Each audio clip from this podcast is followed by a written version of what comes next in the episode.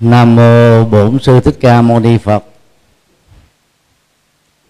Kính thưa quý tiền hữu tri thức. Cũng đã gần một năm trôi qua kể từ khi uh, giai đoạn 2 của chùa giác ngộ uh, gần hoàn tất thì sau các buổi giảng đó chúng ta ít có cơ hội à, trao đổi Phật pháp dưới hình thức vấn đáp. Lợi thế của vấn đáp đó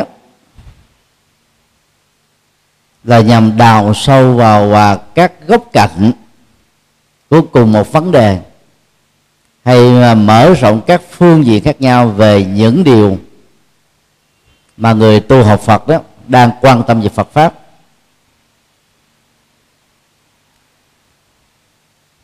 Thuật ngữ thiền tông ờ, trung quốc có câu tiểu nghi, tiểu ngộ. Trung nghi, trung ngộ. Đại nghi, đại ngộ.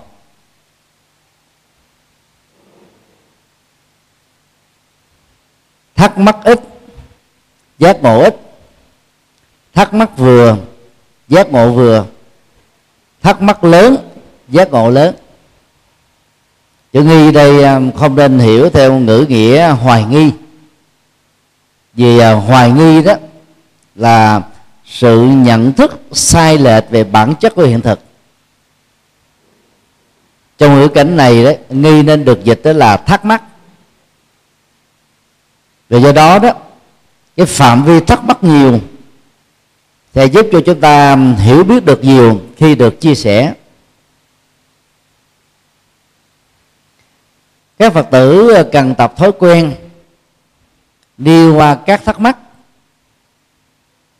À, nhất là những thắc mắc mang tính ứng dụng. Từ lúc chúng ta không tìm thấy ờ, các giải đáp trên sách vở hay là thậm chí các trang mạng trên internet. Do đó khi đi câu hỏi đó cố gắng đi vào trọng tâm đừng có quá dài dòng vì dài dòng á sẽ làm cho câu hỏi nó bị uh, loãng về nội dung. Và trên nền tảng đó đó chúng tôi sẽ lần lượt giải đáp về những uh, thắc mắc hay là những vấn nạn mà quý vị uh, có thể dướng kẹt phải. Và bây giờ thì uh, mời uh, các câu hỏi đầu tiên. Ai nêu câu hỏi thì giơ tay. Thưa thầy cho con hỏi là khái niệm à, hầu hồi hướng công đức có phải là do à, Đức Phật à, Thích Ca nói à, đó là chủ trương của Đức Phật Thích Ca hay là đó chỉ là một à, một giáo lý của Tịnh Độ Tông? Hồi hướng công đức đó là khái niệm Phật học có mặt trong Phật giáo Nguyên Thủy và càng phát triển ở trong đạo Phật Đại thừa. Trong các nghi thức đọc tụng bằng văn Bali của các nước theo Phật giáo Nam truyền như Miến Điện, Tích Lan, Thái Lan, Lào, Campuchia. Khái niệm hồi hướng công đức đã có mặt rồi. Trong à, các trường phái Phật giáo à, phát triển tịnh độ tông là tông phái phát triển mạnh về khái niệm hồi hướng công đức này. Như vậy hai trường phái gặp nhau ở chỗ đều khích lệ. Các phật tử đó ứng dụng hồi hướng công đức. Ở đây chúng tôi dùng là ứng dụng. Là vì hồi hướng có nghĩa đen là oái nhìn về, hoặc là đem đến theo nghĩa bóng. Công đức là những gì gồm phước báo các giá trị cao quý tích cực do chính người hồi hướng công đức tạo dựng và làm ra. Hồi hướng công đức là bước đầu của thực tập từ bi nhằm giúp cho chúng ta xóa được các tâm lý thái độ vô cảm, thờ ơ, bàng quan, thiếu sự quan tâm với người khác.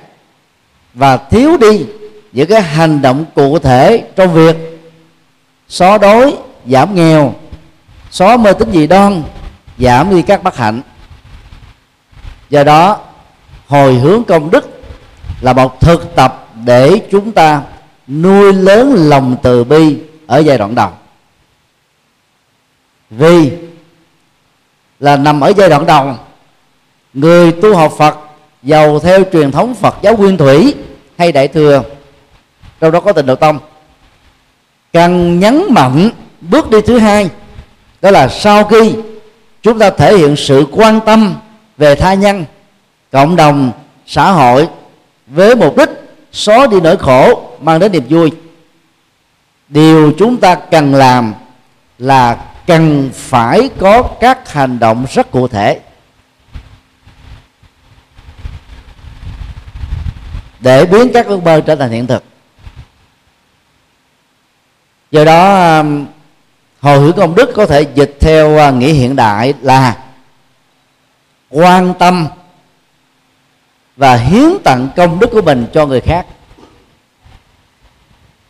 Sở dĩ uh, chúng ta cần có bước đầu này là vì rất nhiều người trong chúng ta nó bị dướng kẹt về lợi ích nhóm gia đình, hay còn gọi là lợi ích nhóm huyết thống chúng ta chỉ quan tâm đến chăm sóc, lo lắng cho những người có quan hệ huyết thống với bản thân mình thôi.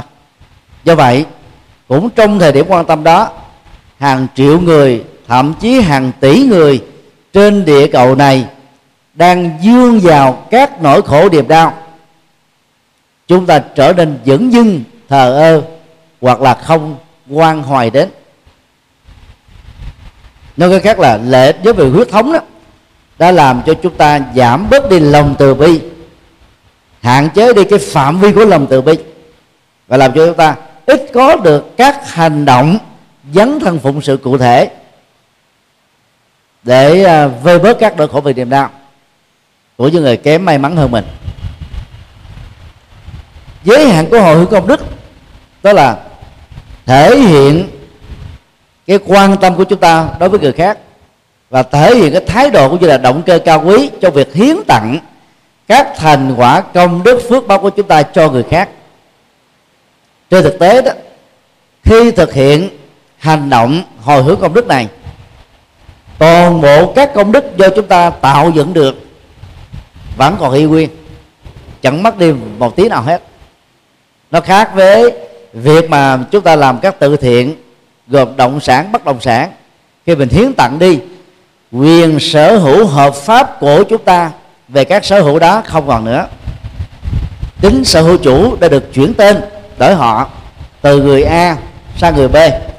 Đang khi trong hồi hướng công đức cái hành động hồi hướng của chúng ta không vì thế làm cho phước báo công đức từ chúng ta, những người làm ra chạy qua những người được chúng ta hướng đến. Ở đây đó là người thân hay là bà con đã quá giảng, phải nhận thức được cái giới hạn này để chúng ta không dừng lại ở hồi hướng công đức. Xin à, nêu một ví dụ. Khi à, các quý phật tử đi à, nghe giảng về một chuyên đề phật học nào đó, tâm đắc các ý tưởng trong bài thuyết giảng đó có người nảy lên một suy nghĩ, tôi xin hồi hướng các công đức được nghe thuyết giảng Phật pháp tại chùa giác ngộ hôm nay. Cho vợ tôi tên gì đó, chồng tôi tên gì đó, cả gia đình của họ hàng tôi tên gì đó. Thì những người được hồi hướng công đức này hoàn toàn chẳng hưởng được cái gì hết á. Nhưng mà ít ra đó, đương sự đang có cái mối quan tâm về những người bà con huyết thống của mình. Thứ thứ hai mà người đó cần phải làm để cho người thân được lợi lạc đó là về tường thuật lại những gì mà mình đã được nghe và tâm đắc. Hoặc là chờ bài giảng đó được phổ biến trên mạng, rồi giới thiệu lại đường link để cho những người được chúng ta quan tâm có cơ hội nghe trực tiếp ở trên mạng thì lúc đó giá trị lệ lạc sẽ um, đi thẳng từ người truyền thông đến người tiếp nhận. Mặc dầu à, đương sự à, được à, hồi công đức không nhận được các thành quả công đức nhưng người hồi hướng công đức đó, ít nhất đó là tăng trưởng được lòng từ bi. Và làm cho người đó rớn rộng tình nhân ái tâm vị tha thái độ vô ngã. Như vậy bên cạnh việc nuôi lớn lòng từ bi người hồi hướng công đức còn thực tập được tâm vô ngã. Và vô ngã sở hữu. Do đó, thay vì à, chỉ dừng lại ở hồi công đức, người tu học phật nên phát tâm tham gia các hoạt động bố thí cúng dường. Bố thí được gồm có bố thí tài vật, bố thí niềm vui không sợ hãi, bố thí tri thức Phật pháp dưới hình thức các loại ấn tống kinh sách băng đĩa hoặc là trực tiếp truyền trao những lời Phật dạy bằng kinh nghiệm và ngôn ngữ thực dụng, dễ hiểu của bản thân.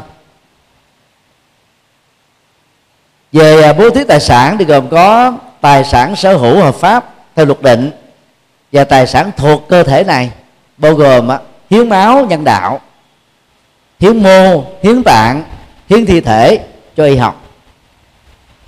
Tạng thì gồm có uh, tim gan thận uh, bao tử tuyến tụy. Mô thì gồm có uh, mô xương mô tuyến tụy da mắt. Còn thi thể này đó thì sau khi chết trở nên vô dụng. Nhưng khi chúng ta hiến xác như thi thể đó thi thể trở thành tiêu bản cho nghiên cứu y khoa nhằm giúp cho tay nghề của các thực tập sinh bác sĩ đó giỏi hơn. Và điều đó dẫn đến tình trạng tránh được các rủi ro trong điều trị y khoa về sau này và nhiều giá trị cao quý khác. Do đó thay vì chỉ hồi hướng công đức, chúng ta hãy sắn tay vào tham gia làm các công đức một cách thiết thực và giúp cho những người được chúng ta quan tâm đó cùng làm cái việc đó mấy tháng vừa qua thì à, chùa chúng ta phát động à, phong trào tham gia tình nguyện viên. Đó là cách tạo ra quyến thuộc bồ đề. Và tất cả những à, thành viên của nhóm tình nguyện viên đó là những người trực tiếp tạo ra công đức. Trực tiếp mời gọi bạn bè của mình đã hưởng được các công đức thông qua việc làm công quả. Thì đây là cách hồi hướng công đức một cách rất là thiết thực. Nếu mỗi ngôi chùa đều có được các nhóm đoàn thể thanh niên thiếu nhi trung niên lão niên. Đều có những tâm nguyện làm phụng sự nguyên hoàng pháp viên hộ pháp viên. Thì phật giáo ở những ngôi chùa đó chắc chắn là phát triển rất mạnh. Và bước đi uh, uh, cụ thể này đó có ý nghĩa to lớn hơn rất nhiều lần đối với hồi hướng công đức.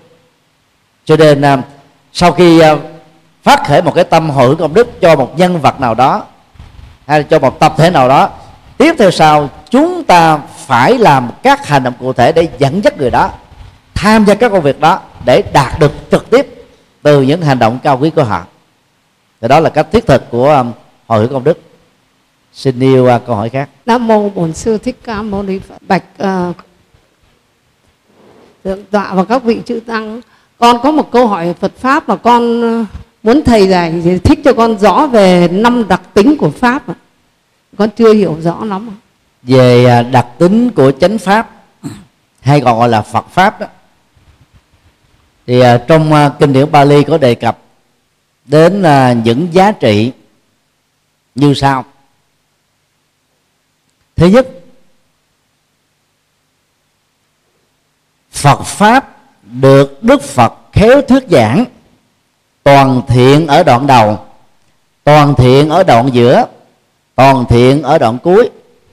Đầy đủ cả văn lẫn nghĩa. Mang lại lợi ích cho số đông, cho chư thiên và nhân loại. Đây là đặc điểm nói về tính giá trị và trị liệu thiết thực của chánh pháp phật. Nếu chúng ta hiểu khái niệm đoạn á ở một phạm vi rộng á là một thập niên một thế kỷ hay là nhiều thế kỷ thì lời Phật dạy nó toàn thiện á, cả một cái khoảng thời gian rất là dài.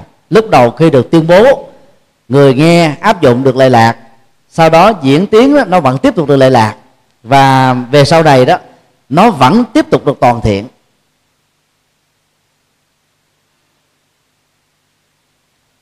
Đầy đủ văn và nghĩa được hiểu đó là có triết lý, có ứng dụng, có trị liệu. Nói một cách rõ ràng, không mê tín, không quan đường, không đề cao cái sự màu nhiệm. Văn và nghĩa ăn khớp với nhau, như bóng không rề không rề hình. Và mục tiêu là mang lại cái phúc lạc, an lạc hạnh phúc cho số đông. Phúc lạc nó thuộc về vật chất an lạc hạnh phúc nó thuộc về tinh thần. Có nghĩa là chánh pháp phật khi được tuyên bố truyền bá nó sẽ mang lại rất nhiều các giá trị cho người nghe.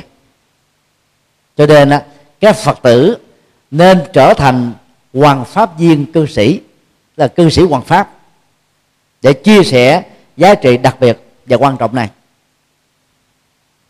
Thứ hai, đến để mà thấy. Đây là đặc điểm lý trí và trí tuệ của chân lý phật khác hoàn toàn và vượt lên trên các tôn giáo khác. Lời phật dạy không buộc chúng ta tin mù quáng, tin à, thiếu à, suy xét. Chúng ta phải đặt cái lời dạy đó trong ngữ cảnh, dùng lý trí của mình để đánh giá. Bằng à, phương pháp quy nạp, diễn dịch, tổng hợp. Cho đến lúc nào chúng ta thấy là khi ứng dụng vào trong đời sống thực tiễn là mang lại các giá trị thiết thực chúng ta hãy nên theo. Chứ đừng có nghe lời đồn thổi linh thiêng quyền diệu mà không thấy linh thiêng ở chỗ nào quyền diệu ở chỗ nào. Các tôn giáo khác chỉ buộc tín đồ tin giao khoán niềm tin vào chúa mọi việc xong hết. Còn đức phật đó, dạy chúng ta đó phải dùng lý trí của mình để nhìn thấy. Thấy rồi hãy tin.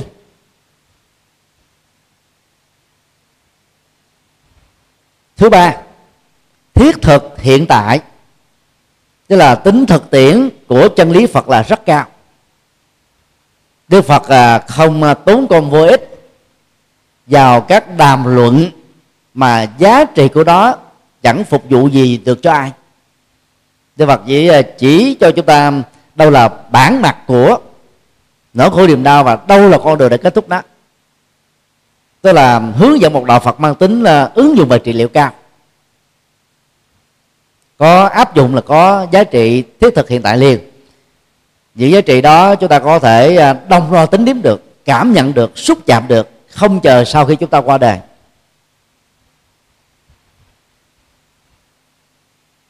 Thứ tư, siêu việt thời gian. Nghĩa là không bị lỗi thời trải qua nhiều thời đại, nhiều thể chế chính trị, trên khắp năm châu lục này, khi nền khoa học kỹ thuật hiện đại, dưới tác động của toàn cầu hóa phát triển tột độ, thì lời Phật dạy càng chói sáng hơn về tính khoa học của nó. Đang khi rất nhiều à, kinh thánh của các tôn giáo đang bị thách đố trước khoa học và bị khoa học chứng minh rằng là những lời tuyên bố giảng dạy trong một số kinh thánh đó là mê tín gì đó. Như một ví dụ nhỏ như ờ, phần lớn kinh thánh của ờ, uh, của ước nè tức là do thái giáo hay là các tôn giáo ờ, có cùng uh, quan niệm thì đều cho rằng đó quả cầu này quả địa cầu chúng ta là một mặt phẳng bầu trời là một cái nắp dung phủ trùm lên mặt phẳng đó Galilei khi à, tuyên bố rằng là quả địa cầu có hình bầu dục, quay theo quỹ đạo của hệ mặt trời, ông đã bị chết thiêu trên giàn hỏa bởi những tòa án dị giáo của Kitô giáo ở châu Âu. Đa ghi đó 26 thế kỷ trước Đức Phật đã nói là, ngoài địa cầu chúng ta đang sống, có vô số các địa cầu có sự sống của con người. Cho đó là yếu tố khoa học trong kinh. Cho nên đó, những lời dạy như thế sẽ không bị lỗi thời với thời gian. Cái đó được gọi là siêu việt thời gian. Đó là điều à, à, rất là đặc sắc ở trong giáo pháp phật. Thứ năm có mục đích hướng thượng và có giá trị hướng thượng. Tức là người thực tập theo lời Phật dạy đó sẽ giúp cho mình đó từ ở một cái cảnh giới thấp nâng lên cảnh giới cao. Từ một phàm nhân, nâng lên thành chân nhân. Từ chân nhân, nâng lên tiệm cận thánh nhân. Từ tiệm cận thánh nhân, trở thành thánh nhân. Từ khổ đau thành hạnh phúc. Tức là nó lúc nào cũng có sự thăng tiến về phương diện đạo đức, tâm linh, giá trị. Như vì cái thử đối chiếu à, thời điểm mà mình mới bắt đầu à, tập tễnh vào đạo. Và bây giờ sau một thời gian vài năm nghe Phật pháp có thực tập á, chúng ta tiến bộ một cái khoảng rất là xa về nhận thức, về lối sống, về à, tâm phụng sự. Tức là nó có cái mục tiêu hướng thượng rõ ràng. Chứ không làm cho chúng ta bị lẳng quẩn, chìm ở trong mê tín dị đoan, với những nỗi sợ hãi. Thứ sáu, được người chí tán dương và truyền bá. Đây là yếu tố rất quan trọng người trí đó bao gồm các nhà khoa học, các nhà bác học, các triết gia, những nhân vật có tầm vóc lớn trên thế giới này. Khi nghiên cứu về đạo phật đó, phải giật mình, bội phục tuệ giác đặc biệt siêu phàm của đức phật. Các tôn giáo khác là được à, giới bình dân à, tán dương là chuyện thường. Giới bình dân mê tín mà. Mê tín là nói cái gì người ta cũng tin theo còn để cho giới trí thức chấp nhận được, tán dương được và truyền bá đó không phải là chuyện dễ. Và chân lý của đức phật là lại có được cái đặc điểm đặc điểm thứ sáu này. Thì đó là sáu đặc điểm của chánh pháp phật. Mà khi quy y tam bảo, tức là làm tử, làm đệ tử của đức phật, của chánh pháp và của tăng đoàn đó, chúng ta cần được hướng dẫn về những đặc điểm quan trọng này. Để từ đó đó kể từ khi trở thành phật tử rồi dầu lâm vào các hoàn cảnh khó khăn rồi bị những sức ép và à, khuyến dụ đi theo đạo của những tôn giáo khác chúng ta vẫn tuyệt đối nói không vì giá trị chân lý từ phương diện triết lý và học thuyết ờ, từ phương diện triết lý cho đến là ứng dụng của đạo Phật nó cao hơn nhiều. Chúng ta sẽ giữ vững được tính trung thành của chúng ta với Phật pháp Phật. Còn nếu như không nắm vững được sáu đặc điểm này đó, chúng ta dễ rơi vào nhận thức sai lầm.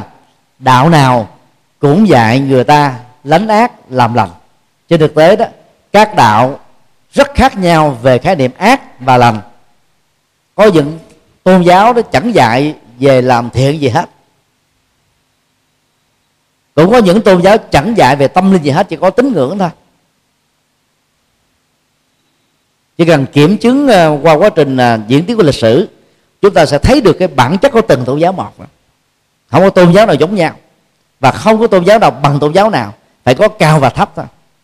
Cũng giống như trong con người cũng có người thông minh người chậm lục người cao ráo người thấp người mập người ớt người ờ, rộng lượng người kiêu kiệt người vĩ đại người à, à, à, thấp kém dân dân thì trong các tôn giáo nó cũng có cái sự dị biệt mặc dù nó có một số yếu tố tương đồng.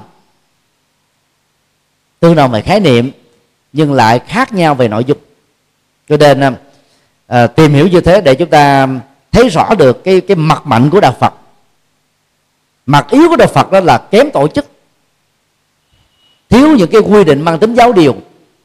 Cho nên quần chúng đó, rời rạc ít đến với đạo phật đông đủ và do đó cái trình độ phật học của các phật tử đó nó bị ờ, một cái khoảng trống lớn không có ờ, đồng điều với nhau. Vì người nào đến có nghe thuyết giảng học hỏi Phật pháp đó, thì mở mang trí tuệ. Còn những người ờ, không có được cái tinh thần kỷ luật cao không thích đi chùa cũng không có cái gắn kết với việc nghe và tu học Phật pháp đó, thì kiến thức về Phật pháp vẫn còn rất thấp. Đó là cái cái cái khoảng trống rất lớn cái yếu kém rất lớn của đạo Phật cần được khắc phục như vậy biết về sáu đặc điểm của chánh pháp sẽ giúp cho chúng ta tin đạo Phật tu đạo Phật học đạo Phật sống đạo phật và truyền bá đạo phật vì lợi ích cho số đông. Trong đó có bản thân mình. Xin đi câu hỏi khác.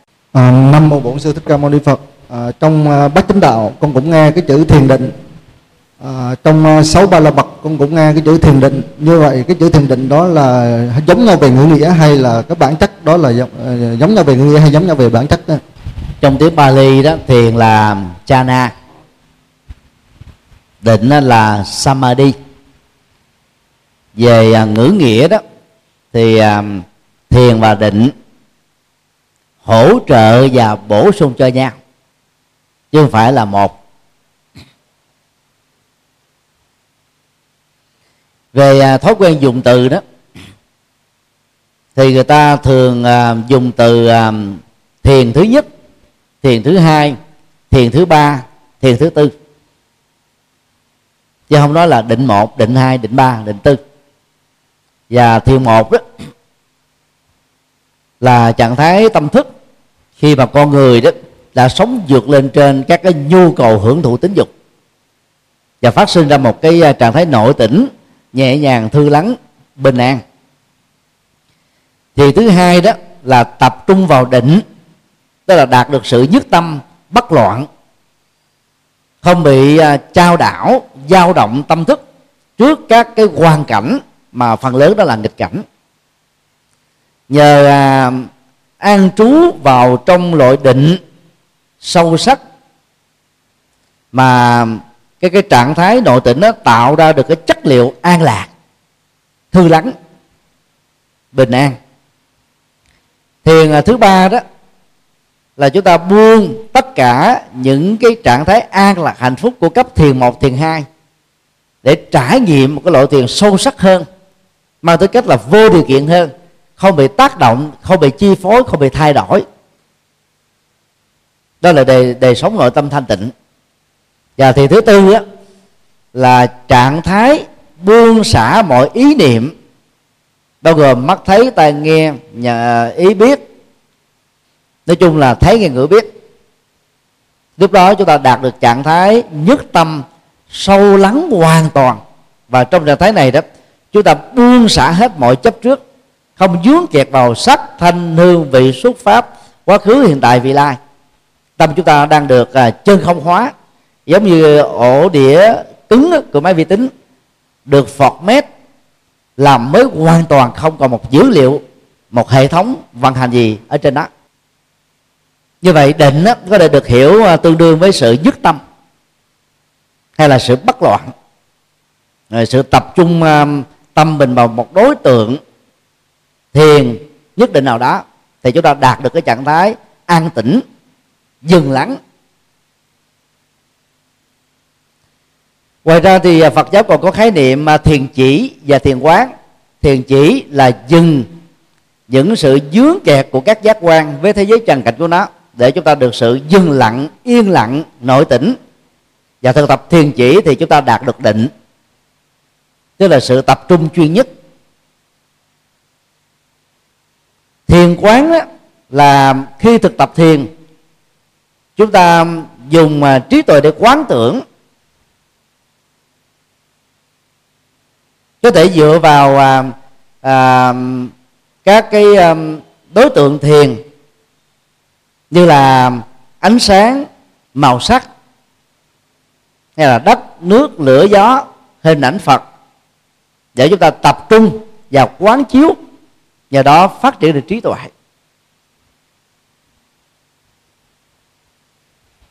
Về phương diện ứng dụng và trị liệu đó thì thiền hay nói chung là thiền định giúp cho người thực tập làm chủ hoàn toàn được phản ứng cảm xúc.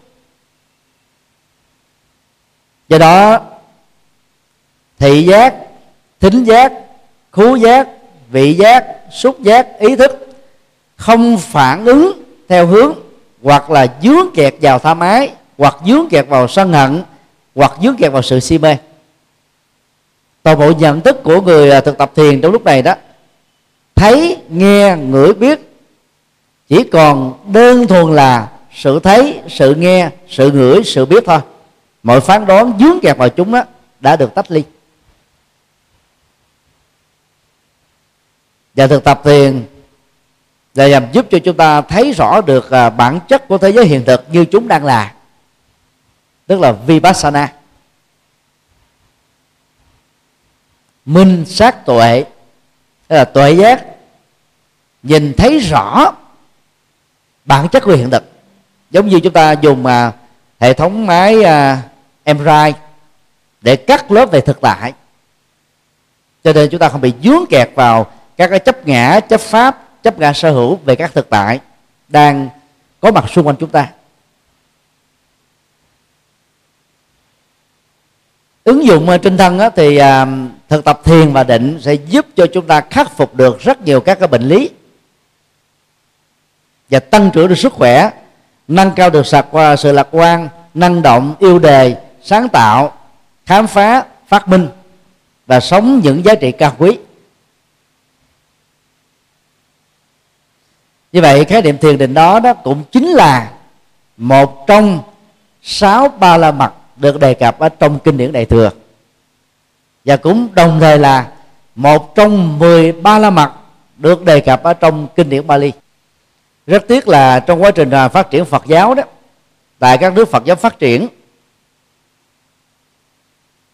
thì thiền định đó, ít khi được sử dụng. Nhất là trong um, tông tịnh độ tông mật và các tông khác ngoài trừ đó là tông thiền. Đang khi đó về bản chất uh, chân lý Phật dạy đó để uh, trở thành một con người toàn thiện tất cả chúng ta phải hoàn thiện được ba phương diện. Hoàn thiện đạo đức, hoàn thiện thiền định và hoàn thiện trí tuệ. Như vừa điêu à, thiền đó là sự làm chủ các giác quan. Làm chủ cảm xúc, làm chủ thái độ, làm chủ lối sống, làm chủ à, các ứng xử.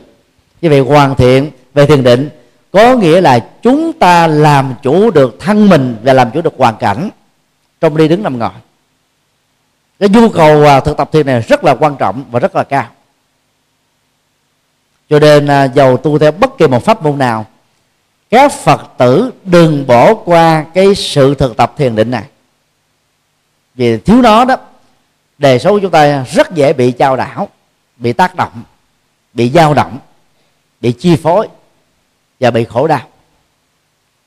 Xin được hỏi các sư thích ca mâu ni phật à, con cảm ơn thầy là có giảng về thiền và định thì con có nghe thầy giảng về bốn lĩnh vực quán niệm là trong cái thanh thọ tâm pháp.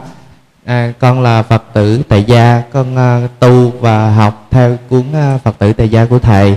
Thì con đang học về 16 quán niệm hơi thở mà ờ, hiện tại trong vài tháng nay á không có sự tiến bộ về trong cái hơi thở của chính mình.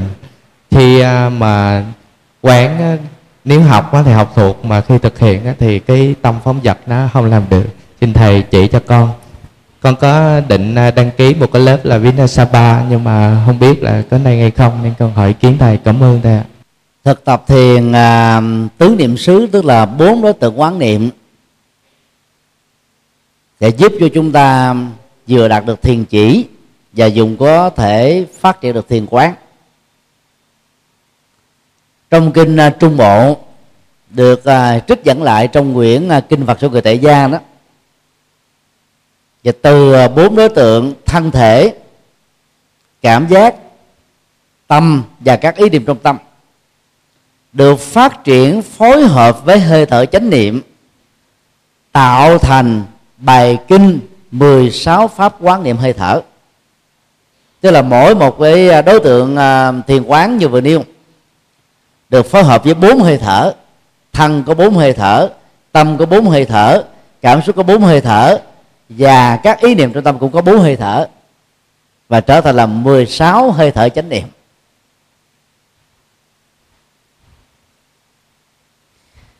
Về việc thực tập á, không phải nhất thiết lúc nào chúng ta cũng đi theo trình tự thân thọ tâm và các ý niệm trong tâm.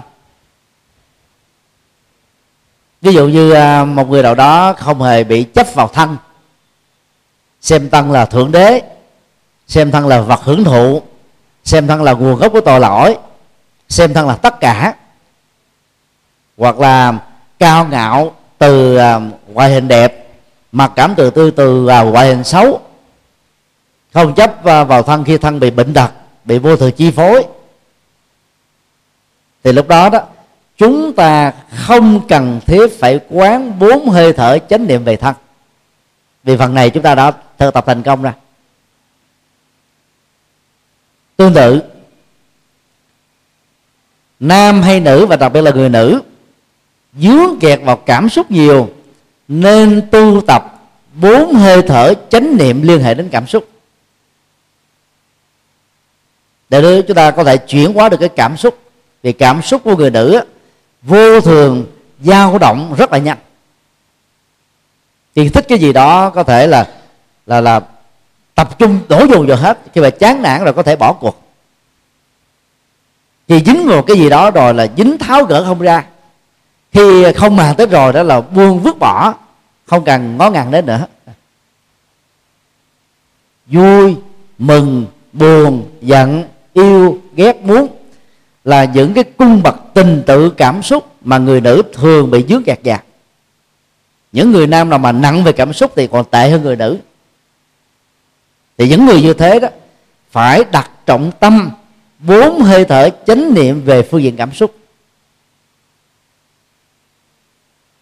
Còn người nào đó, cái đầu hoạt động một cách đó là máy móc, cái phân biệt thị, phi, tốt, xấu, bạn thù, hơn, thua, trận tướng này, chuyến tướng nọ, ý thức hệ này, ý thức kia đó, thì nên tu tập bốn hơi thở chánh niệm ở tâm để làm chủ nó vì tâm nó nó nó nó tạo ra các cái cặp phạm trù đối lập. Thiện ác, tích cực, tiêu cực, tốt, xấu, vân vân. Còn những người nào đó sống quá nặng về ký ức, quá khứ, cứ à, tự ôm lại những nỗi khổ niềm đau đã qua một mình, hoặc là chia sẻ lại, kể lại truyền đạt lại cho những người xung quanh, hay là mơ tưởng, mộng tưởng về tương lai, những thứ giả định chưa đến. Cần phải tu tập bốn hơi thở chánh niệm về pháp, tức là yếu tố cuối cùng. Đồng thời phải nỗ lực là vượt qua năm tới buộc tâm, bao gồm tham ái, sân hận, hoài nghi, thân kiến và giới cấm thủ. Như vậy, để tu tập có kết quả chúng ta phải xét thấy một cách nghiêm túc rằng, ngay thời điểm thực tập đó, chúng ta đang bị dướng kẹt cái gì nhiều thì tập trung phần tu tập về phương diện đó nhiều hơn các phương diện còn lại. Để ờ, thực tập ờ, minh sát tuệ, tức là vipassana, thành công đó, người thực tập có cần lưu ý như sau. Không gian nào công việc đó đó là một cái cái cách để chúng ta giới hạn tâm vào trong các cái đối vật cụ thể để chúng ta đạt được cái chánh niệm. Ví dụ như đang có mặt ở tại giảng đường chùa giác ngộ, công việc mà chúng ta phải làm đó là nghe pháp, thảo luận pháp, nghiền ngẫm pháp để hướng đến sự thực tập. Ngày mai đó, khi à, đến là công ty làm việc, thì toàn bộ chuyện nghe pháp ngày hôm nay phải gác qua một bên, công việc gia đình phải gác qua một bên. Lúc đó chỉ là cái công việc thuộc về phận sự mà công ty chúng ta đặt trên đôi vai chúng ta với tất cả trách nhiệm và cam kết cao nhất. Về đến nhà, việc chợ búa, việc xã hội, việc công ty, việc đi chùa, gác qua một bên hết. Chỉ nhớ và trải nghiệm cái trách nhiệm gia vụ thôi trong chánh niệm.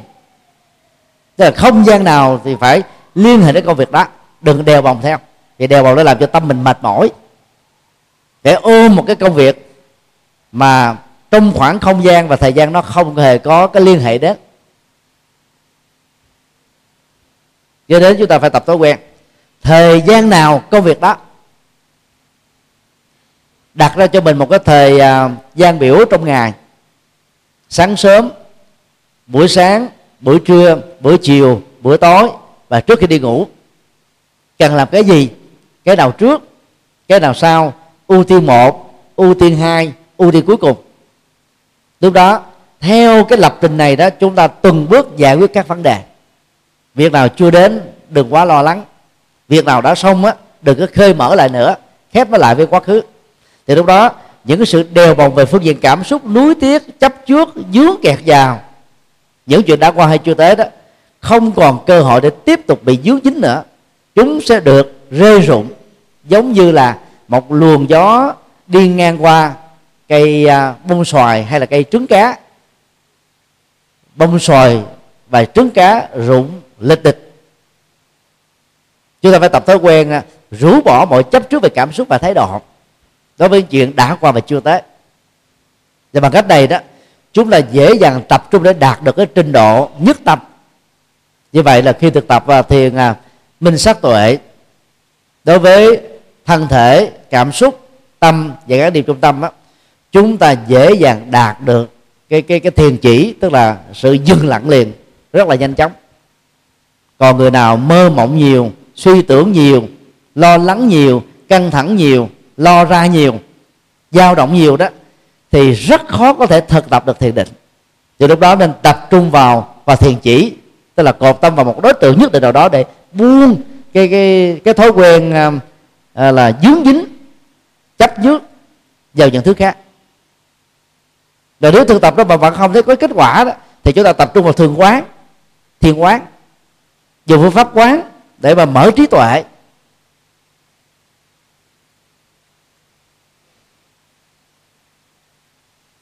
Những người à, mà bình thường á sự đi đứng nằm ngồi nói đến của họ nó chậm chạp rồi chẳng hạn như những người ấn độ, pakistan, bangladesh, bhutan, nepal, mà còn thực tập thiền chỉ, tức là sống chậm nữa là thôi tiêu luôn. Bởi vì bản chất của họ là đã đang sống chậm rồi. Cái nền văn hóa của họ là như thế rồi. Thì lúc đó, họ phải thực tập thiền quán để con người của họ năng động hơn, minh mẫn hơn, sáng suốt hơn và hữu dụng hơn. Nói cái khác là phải biết mình đang thiếu cái gì thì chọn tu tập bổ sung cái thiếu đó. Con người chúng ta trở nên trở nên thăng bằng, đầy đủ, trọn vẹn và như ý. Cho tập thành thói quen, giờ nào công việc đó, không gian nào công việc đó, việc qua rồi khép lại, không nhầy nhừa về ký ức. Và buông xả một cách nhẹ nhàng thì khi thực tập thiền chỉ là đạt được sự an định liền. Khi thực tập thiền quán là đạt được trí tuệ liền. Đó là cốt lõi của sự thực tập. Xin đi câu hỏi khác. Sư thích ca mâu ni phật kính bạch thầy xin thầy à, giảng rõ cho chúng con hiểu nội dung của bát nhã tâm kinh và ý nghĩa của câu thần chú trong bài kinh ạ. À. con xin cảm ơn thầy. Bài bát nhã tâm kinh đó, được các sinh viên à, phật học cấp thạc sĩ học mà kêu trả lời trong vòng có mấy phút rồi sao nói. Bài kinh này à, từ năm à, 2006 đó, đã được thầy thuyết giảng qua 8 buổi. Phổ biến trên trang web và chùa giác ngộ com.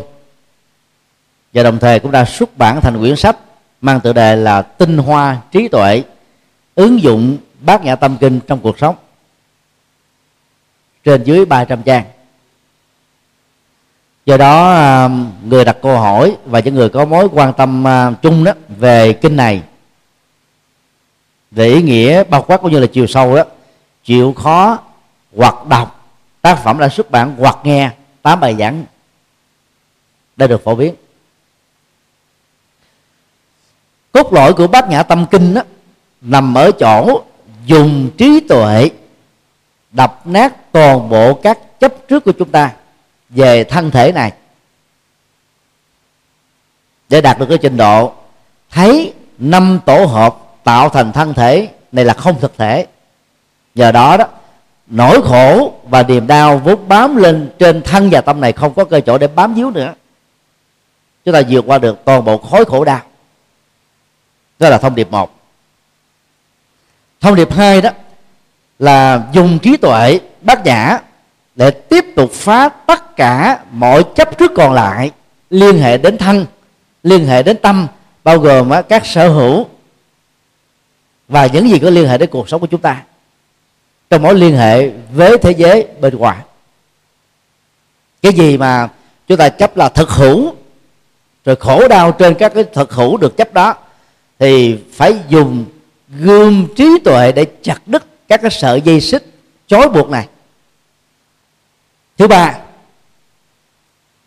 câu thần chú ở cuối bài kinh hoàn toàn khác với các thần chú còn lại trong văn học thần chú. Ở chỗ đó, từng âm tiết cấu tạo nên câu thần chú, không mô tả tên của bất kỳ một vị thần linh nào. Và từng câu đó, từng khái niệm đó đều có ngữ nghĩa của nó. Gate gate Paragate, Parasangate, budi swaha. Có nghĩa đen nôm na là à, qua đi qua đi qua bờ bên kia qua đến bờ cuối cùng an vui tuệ giác. Nói nôm na như là một mệnh lệnh cách thôi thúc chúng ta giúp cho chúng ta lên dây cốt tinh thần. Và mỗi khi tâm mình bị trùng xuống bởi những nỗi khổ niềm đau nghịch cảnh chướng duyên thử thách bị hiểu lầm bị xuyên tạc bị chống đối đôi khi chúng ta nỗ lực hướng về cái chí thiện, cái cái cái chân lý và những giá trị cao quý, chúng ta nên nhẩm lại câu thần chú bát nhã tâm kinh này và liên tưởng đến ngữ nghĩa của nó như vừa nêu, để thúc giục tinh thần của mình tiếp tục đi tới phía trước, không cho phép mình dừng lại nữa chừng. Cái giá trị sâu sắc của bát nhã tâm kinh um, ở cái đoạn uh, kết thúc của nó đức phật khẳng định, thần chú này là mẹ sinh ra các chư phật, là vĩ đại nhất ở tất cả các vĩ đại. Đại đại minh chú là vô thượng chú, là vô đẳng đẳng chú. Tức là không có cái thần chú nào cái được gọi là mầu nhiệm nhất ở trong cuộc đời này có thể ngang bằng được nó hay là hơn được nó. Như vậy ngữ nghĩa của nó nằm cái gì? Qua đi qua đi, qua bờ bên kia, qua đến bờ cuối cùng, an lạc, tuệ giác đó là sự tinh tấn liên tục, không gián đoạn, không bỏ cuộc nửa chừng. Và đi và chèo thuyền để qua bên kia bằng trí tuệ. Cái đó được xem là một câu thần chú mầu nhiệm. Đây là thuộc chơi chữ. Trên thực tế thì chẳng có tên ông thần linh nào hết thì vật nó đó là thần chú đấy. Đây cũng là lý do trong các nghi thức do chúng tôi à, biên soạn đấy các thần chú khác à, được tính lược đi. Riêng thần chú bát nhã này để nguyên danh vì à, đọc theo âm hán việt vốn phiên âm lại từ à, à, tiếng trung quốc á, cái ngữ âm của nó nó rất là xa với cái ngữ âm gốc. Yết đế yết đế bà là yết đế bà là tăng yết đế bồ đề tác bà ha. Còn khi người việt nam mình nó bằng cái um, lợi thế của à, ngữ âm chúng ta có thể đọc được bất cứ một ngôn ngữ cổ và hiện đại nào một cách rất là chuẩn xác. 80 người Việt Nam nào cũng có thể phát âm được. Gate gate paragate parasangate budi soha. Rất là chuẩn. Nó gần với âm gốc. Gần như là 90 hay là 990 cần gì mà chúng ta phải trải qua cái phiên âm trung gian của người Trung Quốc? Mà vốn á, cái cái ngữ âm Trung Quốc nó không lột tả được như là cái ngữ âm gốc của Ấn Độ. Có lẽ vì à, yếu tố đặc biệt vừa nêu khoảng à, 7 thập niên trước đó, khi à, hòa thượng thích trí tịnh dịch các bản kinh đại thừa và ứng dụng cho các nghi thức khoảng 10 năm sau đó thì cái mục bát nhã tâm kinh đó hòa thượng thường để thêm cái chữ là bổ khuyết bát nhã tâm kinh. Cái ý hòa thượng muốn à, nhấn gửi rằng là sau khi đọc một bài kinh mà thiếu cái bát nhã tâm kinh này đó là một thiếu sót, cho nên cần phải bổ túc đó. bổ khuyết tức là bổ túc, bổ sung cái phần bị thiếu sót. Cái mà hòa thượng muốn nhấn gửi, thiếu sót mà chúng ta cần bổ sung đó là trí tuệ. Nhờ trí tuệ cho nên chúng ta không chấp vào thân thể này và những sở hữu của nó. Nhờ trí tuệ mà chúng ta có thể tu tập một cách đạt được, gọi là, những cái cái an lạc hạnh phúc ngay trong của cõi đời này. Thiếu trí tuệ là một cái thiếu sót lớn, và ai thiếu trí tuệ cần phải bổ túc đó trong cuộc sống hiện thực của mình. Và đó là lý do mà các chùa theo trường phái Phật giáo Đại thừa, trong đó có Việt Nam, hầu như là bát nhã tâm kinh đó được tăng ni và Phật tử học thuộc lòng. Là vì vậy do đó đó khi à, đọc bài này đó chúng ta phải tập trung đến là những cái thông điệp chính của bản kinh.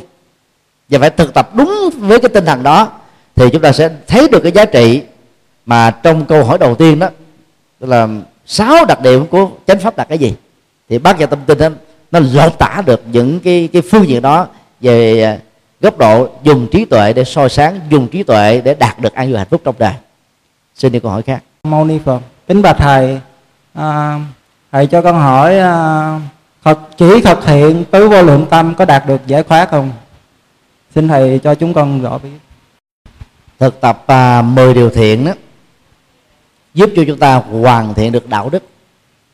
Đây là một phần ba của công trình và lộ trình tâm linh. Hai phần ba còn lại là thiền định về trí tuệ. Như vậy nếu phật tử nào chỉ dừng lại ở 10 điều thiện đó thì quả chứng đắc mà người đó đạt được đó là phúc báo. Và đời sống hạnh phúc. Chứ không thể giải thoát. Trong uh, quyển kinh phật cho người tại gia phần thứ nhất đó là các kinh dạy về đạo đức đó, chúng tôi đã có dịch lại đầy đủ kinh thập thiện này. Và cứ mỗi một cái điều đạo đức đó đức phật đã nói rất rõ từ 8 cho đến 11 các cái phước báo và công đức mà chúng ta đạt được khi thực tập trọn vẹn đó. Không có cái nào nói rằng là nhờ thực tập đó mà đạt được sự giải thoát khỏi sanh tử và luân hồi. Bốn vô lượng tâm đó là cái dịch nghĩa của người Trung Quốc nói về khái niệm Phật học Bali và Sanskrit là Brahma Vihara. Brahma đã có nghĩa đen là thượng đế tức là đấng phạm thiên hay là khái niệm thượng đế của bà la môn giáo. Ở đây đức phật rất là mạnh dạng dùng khái niệm bầu cũ ở trong đạo bà la môn để diễn tả về nội dung mới để giúp cho người ta dễ dàng chấp nhận cái cái cái, cái hiện thực tâm linh mới của đức phật được khám phá về chiều mán này như vậy, Brahma ở đây không nên hiểu theo nghĩa đen đó là thượng đế hay là phạm thiên. Vihara có nghĩa là cư trú vào, an trú vào hay là sống vế. Brahma, Vihara có nghĩa là khi tâm mình an trú vào thì chúng ta sẽ đạt được cái trạng thái thánh thiện, cao thượng.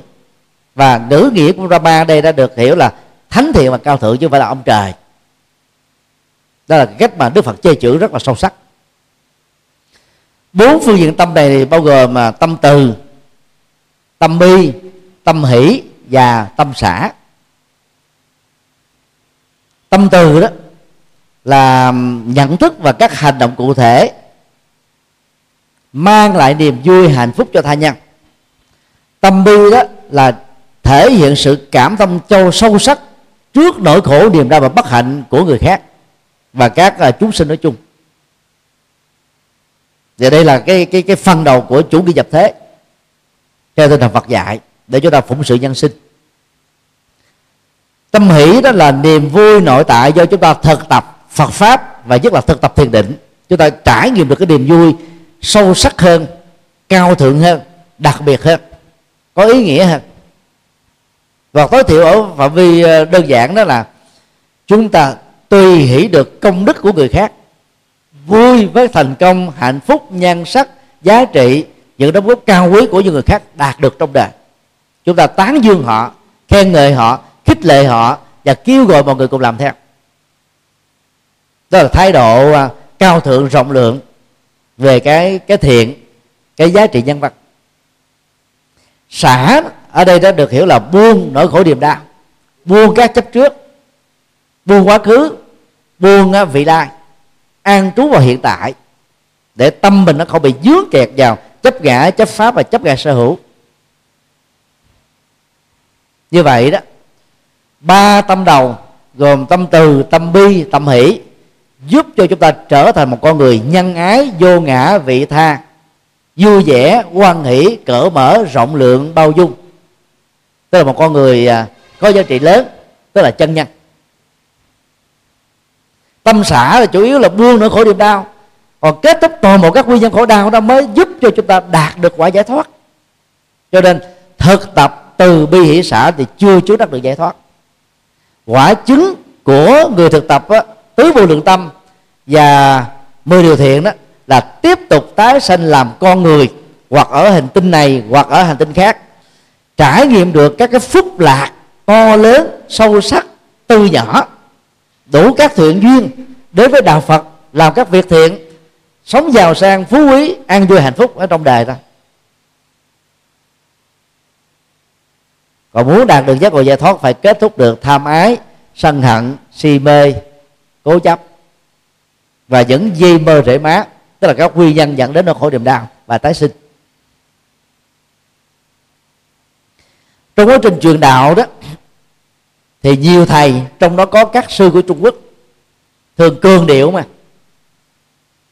Tức là chỉ cần giữ được điều đạo đức này là có thể xa lánh được vĩnh viễn à, địa ngục ngạ quỷ súc sinh. Và thậm chí có thể là giác ngộ giải thoát ở trong những kiếp tương lai. Nên là là là là, là nói một cách đó là lậm sinh để cho người nghe đó dễ dàng tin và làm theo những điều cao quý này. Còn giá trị thực của nó thì không thể nào giác ngộ giải thoát được. Nó chỉ tạo ra những phúc quả sống an vui hạnh phúc ở trong đời thôi. Người tại gia cần phải thực tập các tâm cao thượng vừa nêu và các điều đạo đức cao quý. Đó có phải là ba phương diện trong uh, tam vô lậu học uh, giới định tuệ không ạ? Tức là tức là ba cái niệm mà con vừa mới nói là văn tệ tư tệ và tu tệ là ba phương diện nhỏ nằm trong trí tuệ của giới ờ, của tam vô lậu học không hay là tư hay là ba khái niệm con vừa nói là sẽ tương ứng với lại ba khái niệm uh, bên uh, bên tam vô lậu học uh, giới định tuệ. Yeah. Xin thầy giải thích. Văn tuệ tức trí tuệ đạt được do nghe và học Phật pháp. Một cách à, chuẩn xác và có hệ thống tư tuệ là trí tuệ do chúng ta nghiền ngẫm một cách thấu đáo. Những lời dạy cao quý của Phật trong các kinh. Tu tuệ là trí tuệ do chúng ta thực tập chuyển hóa nỗi khổ niềm đau, bao gồm mà tu đạo đức, tu thiền định và tu các đức à, tính cao quý. Văn tuệ, tư tuệ và tu tuệ đó là ba phương diện của tuệ trong tam vô lậu học. Và trí tuệ đã được định, đức phật định nghĩa là một trong bảy loại tài sản để giúp cho một người phàm trở thành thánh nhân. Đó là tài sản quan trọng nhất, quý giá nhất mà người phàm cần tu tập để sở hữu nó.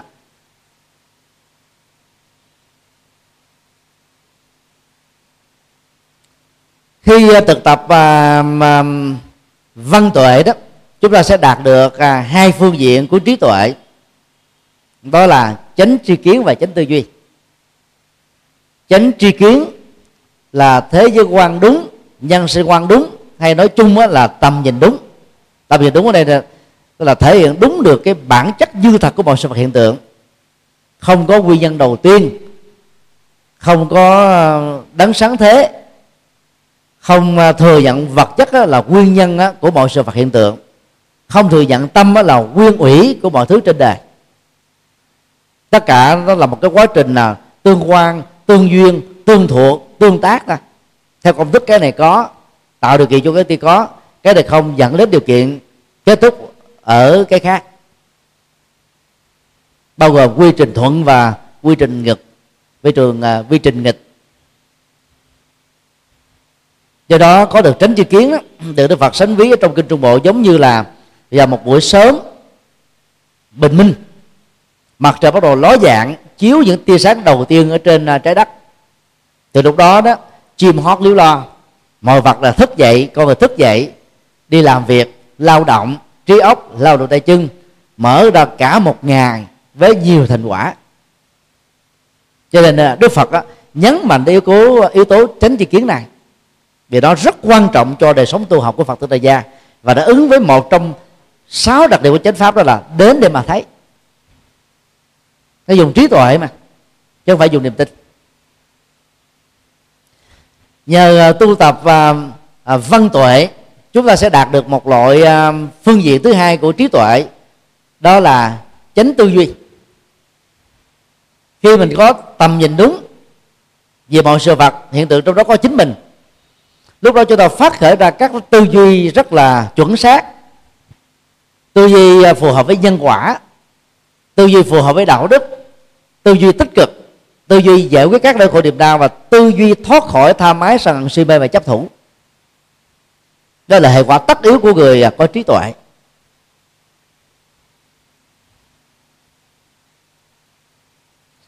Phương diện thứ ba của trí tuệ mà chúng ta có thể đạt được đó là như lý, tác ý nói nôm na đó là nhận thức như thật tác ý như thật.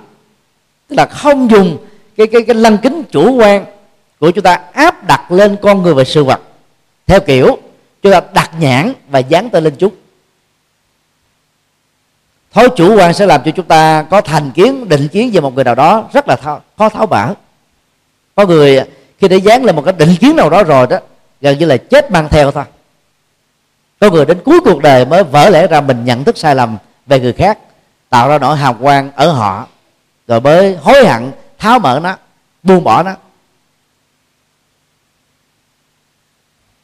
Phần lớn là chúng ta đánh giá sự vật, sự việc nó không đúng, theo suy luận là nhiều. Và các suy luận đó, nó có suy luận đúng, suy luận sai. Cái rủi ro trong suy luận sai là rất cao.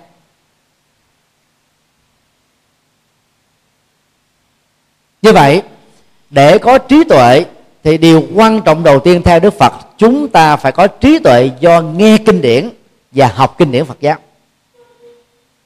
Phần này rất quan trọng. Rất tiếc á, là phật giáo lại không đào sâu vào phương diện này.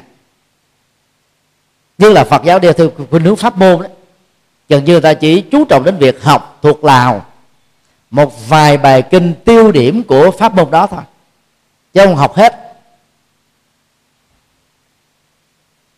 Mà học vài bài kinh thì chúng ta không thể nào thâm nhập được kinh tạng để có được trí tuệ vô biển lớn được.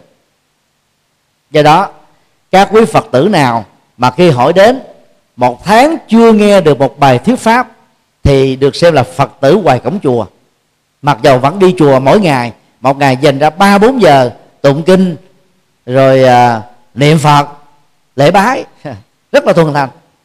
Nhưng mà không hiểu về phật giáo về phương diện chiều sâu về triết lý hoặc là phật tử nào đó, suốt một đời người mà chưa từng đọc các kinh điển phật bằng tiếng mẹ đẻ, hay là dùng cái ngôn ngữ, ngoại ngữ hay cổ ngữ để đọc là là các cái bản dịch khác nhau, để hiểu về chiều sâu phật giáo, thì cũng chỉ là các phật tử bình dân thôi.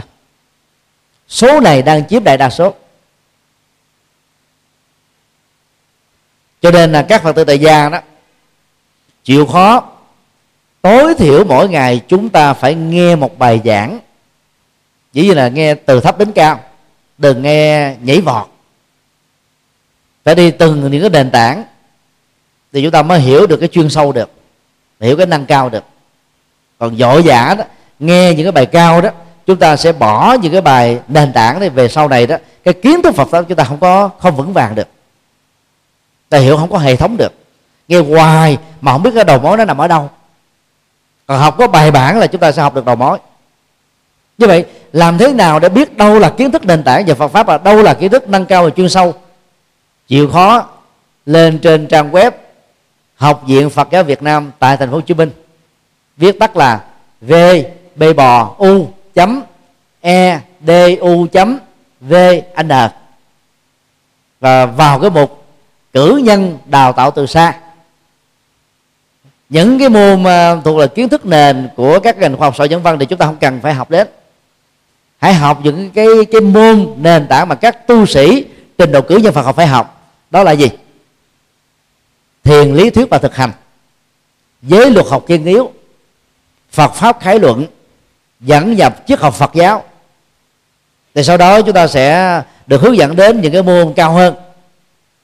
Đó là nhận thức luận Phật giáo, đạo đức học Phật giáo, xã hội học Phật giáo, logic học Phật giáo, triết học ngôn ngữ Phật giáo đó là chúng ta đi vào những cái cái mảng chiều sâu của đạo Phật. Còn để hiểu thêm về cái lịch sử phát triển thì chúng ta sẽ nghe thêm á, lịch sử Phật giáo Ấn Độ lịch sử Phật giáo Trung Quốc lịch sử Phật giáo Việt Nam. Và để chuyên sâu nữa thì chúng ta có thể nghe thêm à, những cái bản à, luận triết học của Phật giáo như là thành di thúc luận thành thật luận di thúc tam độc tụng đại từ khể tính luận câu xá luận. Còn các cái bài kinh căn bản đó thì có kinh trường bộ kinh trung bộ và một số bản kinh khác. Thì các tăng ni đó học chương trình cử nhân Phật học trên nền tảng của lớp 12 phải học những môn như vậy, và do đó các phật tử tự học đó thì nên đi vào cái trang web này để dựa vào các môn mà tăng ni học chúng ta học theo thì chúng ta sẽ biết được cái kiến thức chuẩn của Phật pháp là cái gì. Là học các môn chuẩn như vậy đó, chúng ta sẽ có một cái nhìn rất bao quát, rất hệ thống về toàn bộ triết lý của Phật giáo. Còn nếu mà muốn rõ về văn học Phật giáo, thì chúng ta nghe thêm cái cái bộ môn lịch sử dân học Phật giáo. Bao gồm văn hệ Bali, văn hệ Đại thừa và văn văn hệ Sanskrit và văn hệ Hán Tạng. Nó rất là đầy đủ.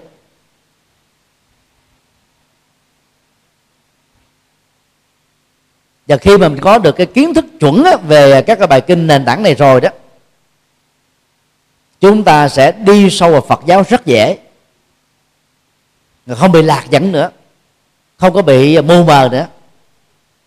Cho nên phải phát triển cái phần à, văn tuệ thật là chuẩn. Vì văn tuệ đó do Đức Phật dạy.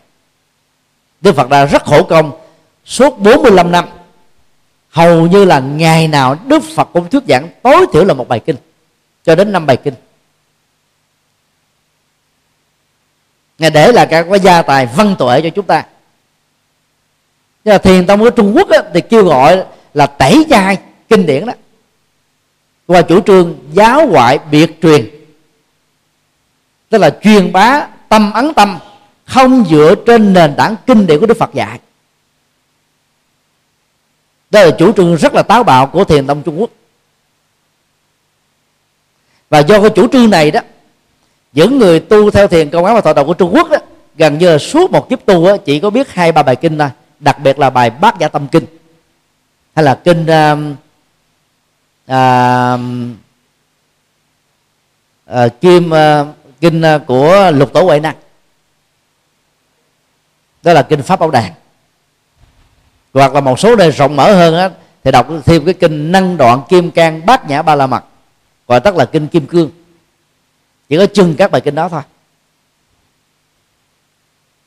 Vì ta cho rằng đó, toàn bộ kinh điển của đức phật là đàm giải của đức phật. Đức phật đã nhả ra. Bây giờ chúng ta là nuốt lại cái đàm giải đó. Tức là các thiền sư chú dùng cái từ rất nặng.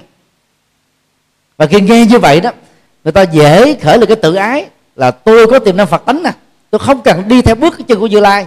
Tôi có thể tự trở thành như lai cái đó chủ trương là hay, để đề cao cái cái tinh thần là khám phá, phát minh, sáng kiến, sáng tạo.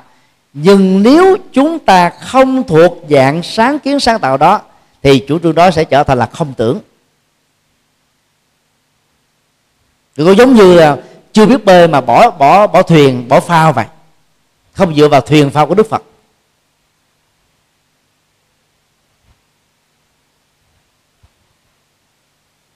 Như vậy đó bất cứ tôn phái nào bỏ cái việc đào sâu vào à, kinh điển bao gồm kinh luật và luận thì không thể đạt được văn tuệ tức là trí tuệ do học rộng hiểu nhiều về kinh điển.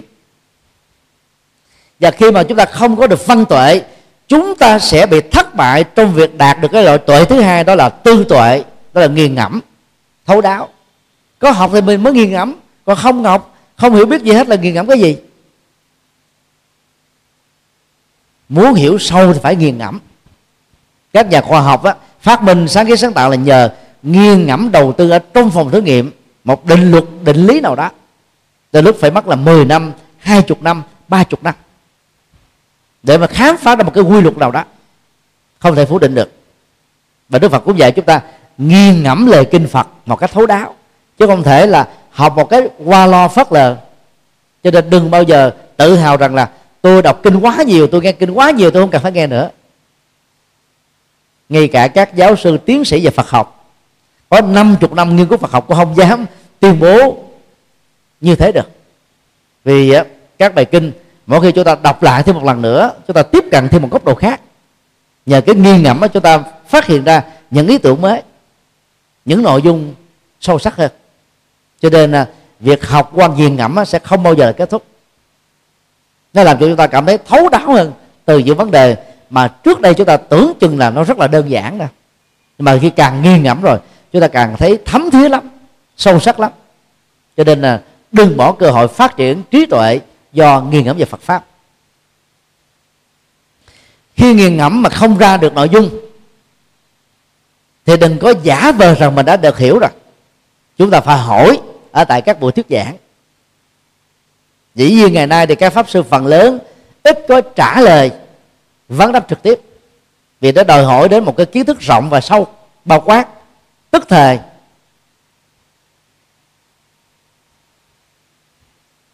Nếu chúng ta không hỏi được ở các cái buổi giảng trực tiếp vấn đáp, thì chúng ta có thể hỏi qua email, hỏi qua thơ.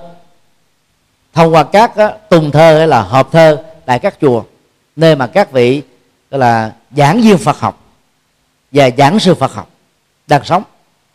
Nó có sự khác biệt giữa um, giảng viên Phật học và giảng sư Phật học. Giảng sư Phật học là những người thuyết giảng, mà cái kiến thức chuyên sâu của những người đó phần lớn là không bằng được với những người giảng dạy Phật học tại các trường lớp Phật học.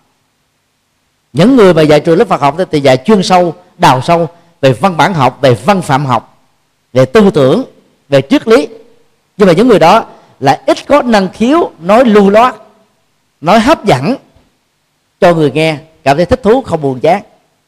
Cho nên rất nhiều à, các nhà Phật học dạy Phật học cấp à, trung học Phật học hay là cao đẳng Phật học cử nhân Phật học thạc sĩ Phật học lại thường từ chối không dạy Phật pháp cho Phật tử tại gia tại các giảng đường.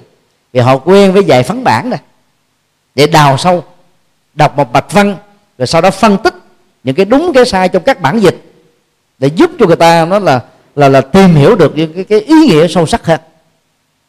Cái đó mà giảng cho quần chúng nghe trong những cái bài pháp thoại tại các giảng đường người ta ngủ hết.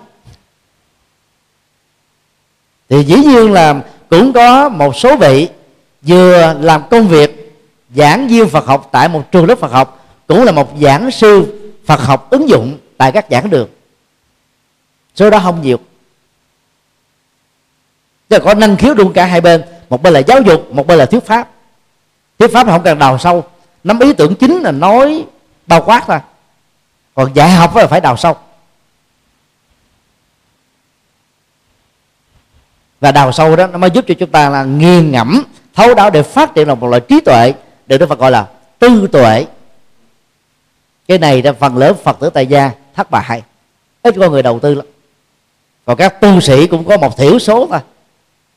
Việt Nam chúng ta có khoảng à, 47.000 tăng ni đến à, tháng 12 2015 này.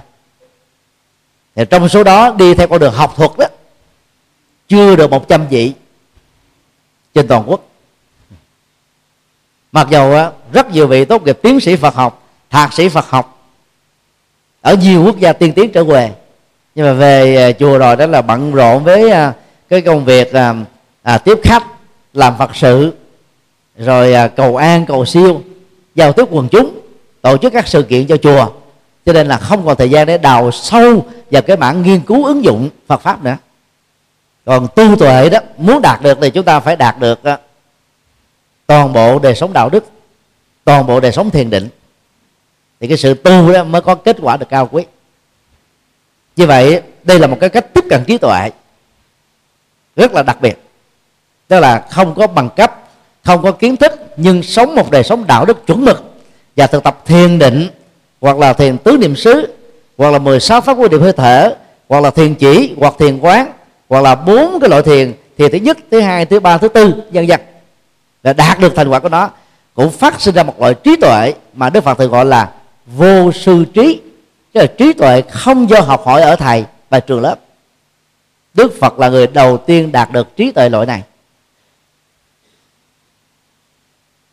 Nếu chúng ta không thuộc về à, người đặc biệt như thế đó, thì đừng nên bỏ qua văn tuệ và tư tuệ. Rất nhiều người ngông cuồng cứ nói rằng là ngài huệ năng không biết đến chữ cái mà trí tuệ lừng lẫy. Tôi cần học Phật pháp ở các trường lớp Phật học làm gì cho mệt. Nhưng mà trên hành tinh này, mấy tỷ người chỉ có một huệ năng duy nhất thôi. Có huệ năng thứ hai đâu mà bắt trước và và ngông cuồng nghĩ rằng là mình cũng là huệ năng hai, huệ năng ba, huệ năng bốn. Mà hỏi ra không biết gì hết. Tại vì có văn, có có có, là là tu tuệ đâu. Chứ là trí tuệ do tu tập trọn vẹn mà đạt được. Cho nên á, ai thành tựu văn tuệ tu tuệ và cộng thêm cái phần tu tuệ nữa, thì nhân vật đó trở thành là ngôi sao bắt đầu.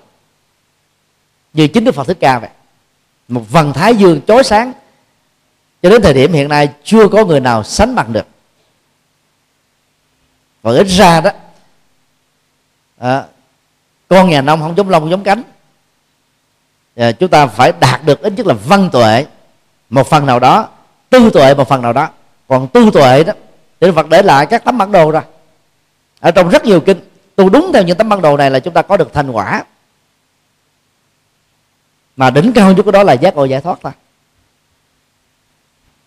nói tóm lại, trong việc tu học Phật đó, thì các Phật tử tại gia phải thấy rất rõ, chúng ta phải đi theo từng trình tự một. Chùa giác ngộ chúng ta đã có truyền thống, đã từng là lớp sơ cấp Phật học vào những năm tháng khó khăn nhất của lịch sử Việt Nam. Khi mà nhà nước là đình chỉ và cấm đoán mọi hình thức giáo dục Phật giáo tại các trường và tại các chùa. Thì chùa giác ngộ là nơi đào tạo kiến thức Phật pháp dở lòng cho tăng ni trên toàn quốc. Và nó phải tạm kết thúc chức năng lịch sử của nó vào năm 1984 vì lúc đó nhà nước không cho phép nữa. Chùa Ấn Quang lúc đó là nơi đào tạo chương trình làm à, trung đẳng Phật học và Huệ Nghiêm đối diện với bến xe miền Tây là nơi đào tạo chương trình cao đẳng Phật học. Và tương đương với chương trình cao đẳng Phật học thì còn có chùa Già Lam ở Gò Dấp mà phần lớn các vị tu sĩ học theo chương trình ở tại chùa này đó, đều đã tốt nghiệp một cử nhân thế học thuộc ngành khoa học xã hội nhân văn rồi. Cho nên là tiếp nối truyền thống à, lâu đời của chùa giác ngộ tại đây ờ, chúng ta có những cái lớp và giáo lý bác chánh đạo. Và tổ chức thường xuyên. Sắp tới ờ, thì khi chùa khánh thành thì chúng ta sẽ có những khóa tu hàng tuần và thứ bảy và chủ nhật để giúp cho các phật tử đó mở mang được trí tuệ của đức phật. Để sống một cuộc đời đó an lạc, hạnh phúc, không còn sợ hãi chi phối nữa. Cho nên rất mong các quý phật tử đó dù bận rộn cỡ nào đi nữa đừng là đánh mất cơ hội để trải nghiệm được văn tuệ và tư tuệ. Và khi có văn tuệ và tư tuệ tốt rồi đó, thì tự động tu tuệ của chúng ta nó được bài bản và có hệ thống. Cái tấm bản đồ mình không nắm vững, mình gọi là mình đi chuyên tu thì tu cái gì? Có biết gì đâu tu. Cho nên sẽ là một sai lầm lớn nếu chưa trải qua phật học mà lại đi vào cái việc thực tập phật học. Nó trở nên rất là hề hợp và chỉ phần lớn là dựa vào niềm tin thôi.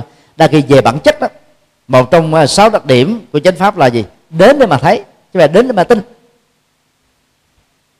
À, xin à, kết thúc phần à, giao lưu Phật pháp hôm nay.